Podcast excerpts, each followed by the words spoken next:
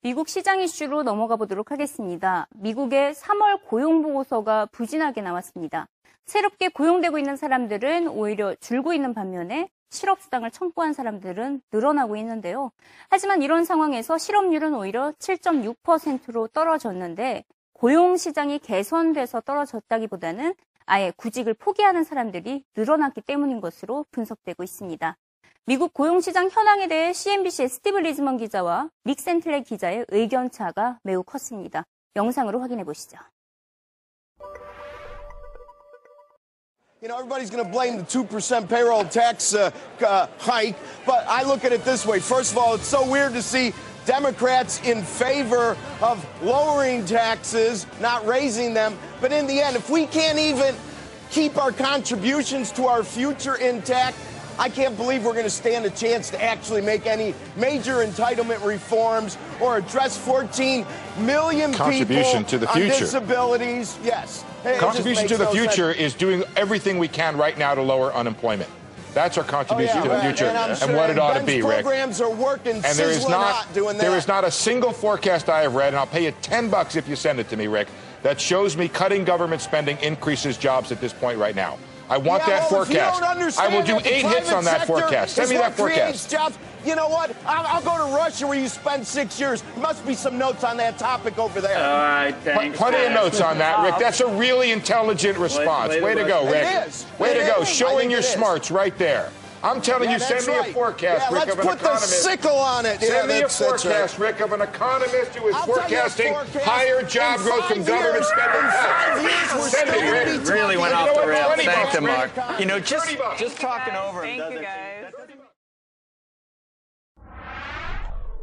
네, 엄청나게 싸우는 것을 알 수가 있었는데 그만큼 현재 미국의 고용 시장 의견이 딱 상반되게 분분되고 있다는 것을 알 수가 있습니다.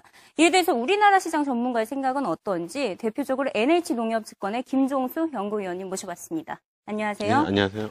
네, 지금 설- 실업률이 떨어졌다고 해서 다 좋은 것 같지는 않습니다. 지금 예. 의견이 분분한 것을 봤는데 지금 가장 미국 고용 시장에 가장 큰 문제점이 있다면 무엇이 있을까요? 예.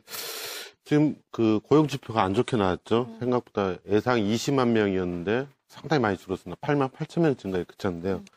일단 실업률 말씀하신 실업률은 오히려 떨어졌습니다. 근데 이제 실업률은 아시겠지만 이 실업자하고 이 경제활동 인구 대비 실업자의 수를 보는 건데 그래서 이제 통상적으로 실업률이 떨어진다는 것은 실업자가 감소하거나 아니면 이제 경제활동 인구가 많이 늘어나서 실업률이 떨어지는 걸 볼 수 있는데 그래서 통상적으로 실업률이 떨어지면은 좋은 시, 어, 시그널, 좋은 신호죠. 근데 이번에 그 미국 고용 지표를 보면은 이 경제활동 인구가 오히려 감소했습니다. 2개월 연속 감소를 했고요. 물론 이제 실업자도 감소하긴 했지만은 이 비경제활동 인구가 66만 명, 전월 대비 66만 명 증가해서 계속 좀 큰 폭으로 좀 늘어났는데, 어, 결국 이렇게 경제활동 인구가 감소하고 비경제활동 인구가 늘어난 것은 바로 구직활동 폭이 증가 때문 영향 아니냐. 이렇게 좀 그 회의적으로 보는 시각이 좀 있습니다. 근데 제가 봤을 때는 이 실험 실질적으로 구직 포기자 트렌드를 보면은 이 전년 대비로 보면 구직 포기자가 6만 2천 명 오히려 감소를 했습니다. 그래서 지난 2011년부터 한 2년 넘게 지금 지속적으로 감, 감소하고 있는 어, 그런 추세고요. 또한 실업률 지표 중에 보면 우리가 보는 대표적으로 보는 그 시- U3 아 U3뿐만 아니라 U6가 있습니다. 이건 뭐냐면은 이 비경제활동 인구에서 구직 포기자를 포함시키고 또한 그 취업자 중에서 경제적인 이유로 인해서 이 파트타임을 근무한 사람까지 이 포함해서 보는 실업률 지표가 있습니다. 이게 이제 보통 U6인데 이것은 오히려 3월 달에 13.8%로 이 전월 14.3%가 많이 떨어졌습니다. 그래서 지난 2009년 이후에 계속해서 좀 지속적으로 하락하고 있는데 그래서 이 3월 미국 그 고용 지표를 가지고 약간 회의적으로 봤을 때는 구직 폭리 증가 때문에 안, 안 좋았다 이렇게 해석하지만은 사실 그 영향은 좀 작다라고 볼 수가 있습니다. 음, 문제는 또 신구 교용 자체도 줄고 있다는 것입니다. 이게 예. 다 시퀘스터에 따른 악영향 중에 하나라고 볼 수 있지 않을까요? 예, 분명히 시계스 영향이 좀 있습니다. 근데 3월 비노 고용이 8만 8천 명 증가에 그친 것을 전부 다 이제 시계스 영향 보기 좀 어렵습니다. 왜냐하면 이 3월 비노 고용 증, 이, 이 증가 폭이 좀 가- 이 많이 둔화된 이유는 이 제조업 고용이 좀 의외로 감소를 했고요. 제조업이라든가 정부 부문 고용이 감소를 했습니다. 그 다음에 이 전월에까지 좋았던 건설업이라든가 민간 서비스업 고용이 많이 둔화됐었는데 사실 어, 이 지표들 자세히 보시면은 이전에 그 제조업이라든가 어 또 건설업, 민간 서비스 고용 모두 이게 좀 한 근래 한 3개월 내지는 6개월 동안에 상당히 많이 좋았습니다. 그러니까 어 평소에 좋아진 것보다 더 많이 좋아진 그런 좀 특성이 있기 때문에 3월 달에 이게 좀 반사작용으로 나타나는 효과가 없지 않아 있습니다. 다시 말해서 최근 고용이 좋아졌던 그런 이 호조 그 요인들이 좀 해소되면서 나타난 좀 일시적인 해소 아니냐 이런 부분도 있고요. 또 미국은 아시겠지만 2009년도에 리만 사태 이후로 이 경제 지표들의 어떤 급변동이 상당히 심해졌습니다. 그로 인해서 어떤 계절 조정의 어떤 통계적인 그 영향이 약간 좀 미스된 그런 측면도 없지 않아 있거든요. 그래서 3월 비노 고용을 트렌드로 보기보다는 물론 이제 4월에 확인해 보면 되겠지만 좀 일시적인 어, 그런 현상일 가능성이 높습니다. 그래서 그런 점에서 놓고 봤을 때 이 3월 비노 고용을 좀 단기적인 현상을 일단 볼 필요가 있지 않냐 생각이 듭니다. 음, 일시적인 현상이다라고 말씀을 해주셨는데 예. 이제 영상에서 만나볼 노벨상 수상자인 이 마틴 펠드스타인 하버드대 교수와 의견이 엇갈리고 있습니다. 예. 어, 하버드대 교수 이 펠드스타인 교수는 지난달 고용 지표가 최악이었다고 진단을 했는데요. 우선 영상으로 직접 교수 만나보시죠.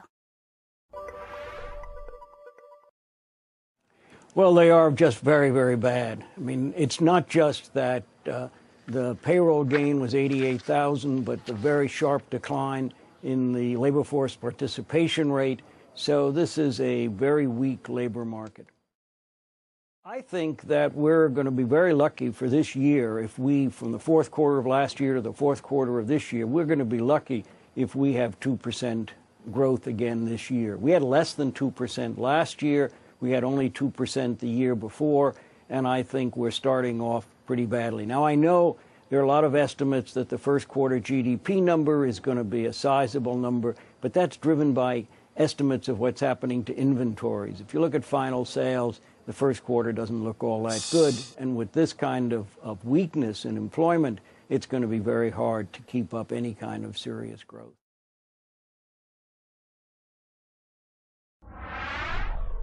네, 펠드스타인 교수는 지난달 고용지표 최악이라고 말을 하면서 올해 GDP 성장률 2%만 나와도 감지덕지다 이렇게 진단을 했습니다.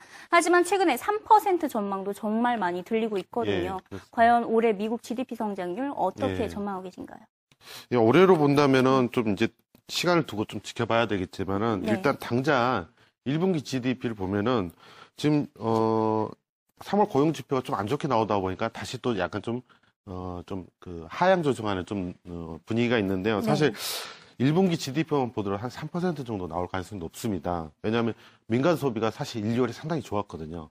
그러다 보니까는 어 한 1, 3분기 GDP는 민간 소비로만 따지고 보면 한 3.2%까지도 나옵니다. 물론 이제 다른 주택 투자도 좀 고려를 해야 되고 또 마이너스 요인이라 보니 설비 투자라든가 어 또 뭐 정부 지출 이것도 좀 감안을 해야 되지만 사실 3%좀 가까울지 않을까 그렇게 보고 있는데 시- 실제 그 현재 시장 컨센서스 보면은 블룸버그에 나와 있는 컨센서스 보면은 3월 14일 자에 입력됐던 그 주요 IB 외국계 IB들을 보면은 대략 한 1.2% 3%까지 폭 높게 돼 있습니다. 근데 대략 평균 한1.8% 정도에 그치고 있거든요. 근데 최근에 3월 28일자로 입력한 주요 한 다섯 개 기관을 보면 대략 한 2.5%가 넘습니다.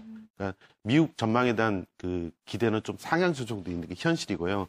이제 3월 고용 지표가 조금 안 좋아졌기 때문에 약간 내려가 주춤할 수는 있지만은 앞으로 이제 고용 지표가 또 좋게 나오기 시작하면은 또 그런 상향 조정 트렌드는 좀 계속 이어지지 않을까 생각이 듭니다. 음, 역시 또 필드스타일 교수의 입장과 쌍반된 예. 것을 알 수가 있었는데 하지만 우리 시장은 뭐 미국의 이슈보다는 지금 일본의 엔저 정책 때문에 너무나도 이제 부담이 되고 있는 상황입니다. 뭐 조지 소로스는 일본의 양적 완화가 위험하다고 말을 했었고 예. 지난주에 또 이와 관련해서 보고서를 쓰셨잖아요. 아, 제가 봤는데 엔화 약세를 활용하자 엔화 100엔대 안착이 어려울 예. 것이다. 이렇게 주장을 하셨단 말이에요. 아, 예. 벌써 98엔대인데 네. 어떤 근거로 그렇게 주장을 하시는 거죠? 뭐 사실 전망이란 부분 상당히 어려운 네. 부분인데요. 제가 생각한 부분이 이렇습니다. 아까 그 조지 소스도 말한 것처럼 일본 엔화 이 엔저 정책은 실패할 거라고 이야기를 했는데 그런 맥락에서 저도 좀 보고 있습니다. 뭐냐면은 어, 미국은 달러가 기축 통화이기 때문에 미국의 어떤 통화 정책이나 정책은 분명히 달러에 영향을 미칩니다. 그렇지만 엔화는 분명히 기축 통화가 아니 아니죠. 그러다 보니까는 일본이 어떤 그런 정책 기조를 밀고 간다고 해도 사실 이게 그 세계 금융시장에 세계 자본시장에 이게 반영될 가능성 상대적으로 낮습니다. 다시 말해서 일본이 이렇게 강력한 엔저 정책을 가기 가기 시작한다면은 유로와 중국도 가만히 있지 않을 겁니다. 음. 물론 우리도 상당히 좀 다른 생각을 해야 되고요. 맞아요. 그래서 결국 이 환율 정책이라는 것은 주변 국가의 어떤 이해관계가 맞아 떨어져야 가능한다는 부분이거든요. 음. 과거에 플라자 합의라든가 역플라자 합의가 다 그런 맥락에서 나온 겁니다. 그래서 일단 주변국이 이해관계가 있기 때문에 단기적으로 엔화가 이 100엔대를 추세적으로 돌파하기에는 안착하기는 어렵지 않겠냐. 음. 아무래도 좀 이 방향은 계속 엔화가 약세로 갈 수 있지만 속도 부분에서는 분명히 좀 제, 어, 제어를 받을 수 있다라는 그런 생각이고요. 역시 단기적으로 미국도 엔화 약세를 분명히 용인하고 있지만은 이 빨리 올라, 올라가는 것에 대해서 상당 부담을 가질 수밖에 없다. 또한 아까 말씀드린 것처럼 일본은 엔화가 결국은 수출을 엔화 약세를 통해 수출을 증대시키기보다는 단기적으로는 수입 물가를 너무 많이 올려가지고 가게라든가 기업의 이 비용 부담을 증가시, 어, 증가시킬 수가 있습니다. 그래서 그런 점을 놓고 봤을 때 올해 내 어, 일시적으로는 뭐 엔화가 100엔을 깰 수는 있겠지만은 그게 추세적으로 안착하기는 어렵지 않겠냐 그렇게 음. 봅니다.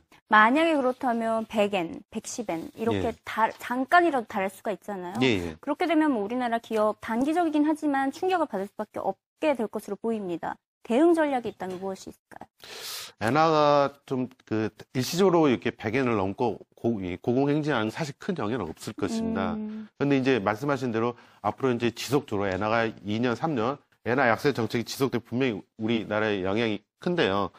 어, 결국은 이제 정부가 정책 지원이라든가 금융 지원을 하긴 하겠지만 무엇보다 중요한 건 기술력 확보하는 게 중요할 것으로 보입니다. 그래서 과거처럼 기술력만 확보된다면 극복할 수 있기 때문에 앞으로의 관건은 우리가 얼마나 기술력 우위를 계속 점유할 건가 음. 관건일 것 같습니다. 네, 뭐 기업의 기술력과 함께 우리나라 정부의 정책도 뒷받침이 되어준다면 참 좋을 것 같습니다. 네, 오늘 말씀 감사드립니다. 예.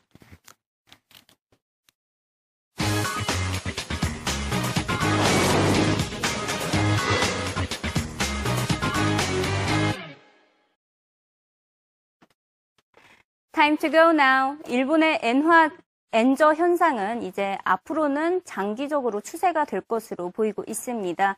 이에 대한 우리나라 정부와 우리나라 중앙은행, 한국은행의 정책이 어떻게 대응을 할지 귀추가 주목되고 있는 상황입니다. 자, 내일 이 시간에는 미국의 기술주의 움직임에 대해서 자세히 알아보도록 하겠습니다. 페이스북이 홈이라는 것을 출시를 했다고 하는데요. 과연 어떤 어플리케이션인지 자세히 알아보도록 하겠고요. 삼성전자가 미국의 최대 규모의 유통업체죠. 전자제품 유통업체인 베스트바이의 자리를 잡았다고 합니다. 과연 어떤 의미를 담고 있는지, 그리고 삼성전자가 애플과의 경쟁에서는 어떻게 앞서 나가고 있는지 살펴보도록 하겠고요.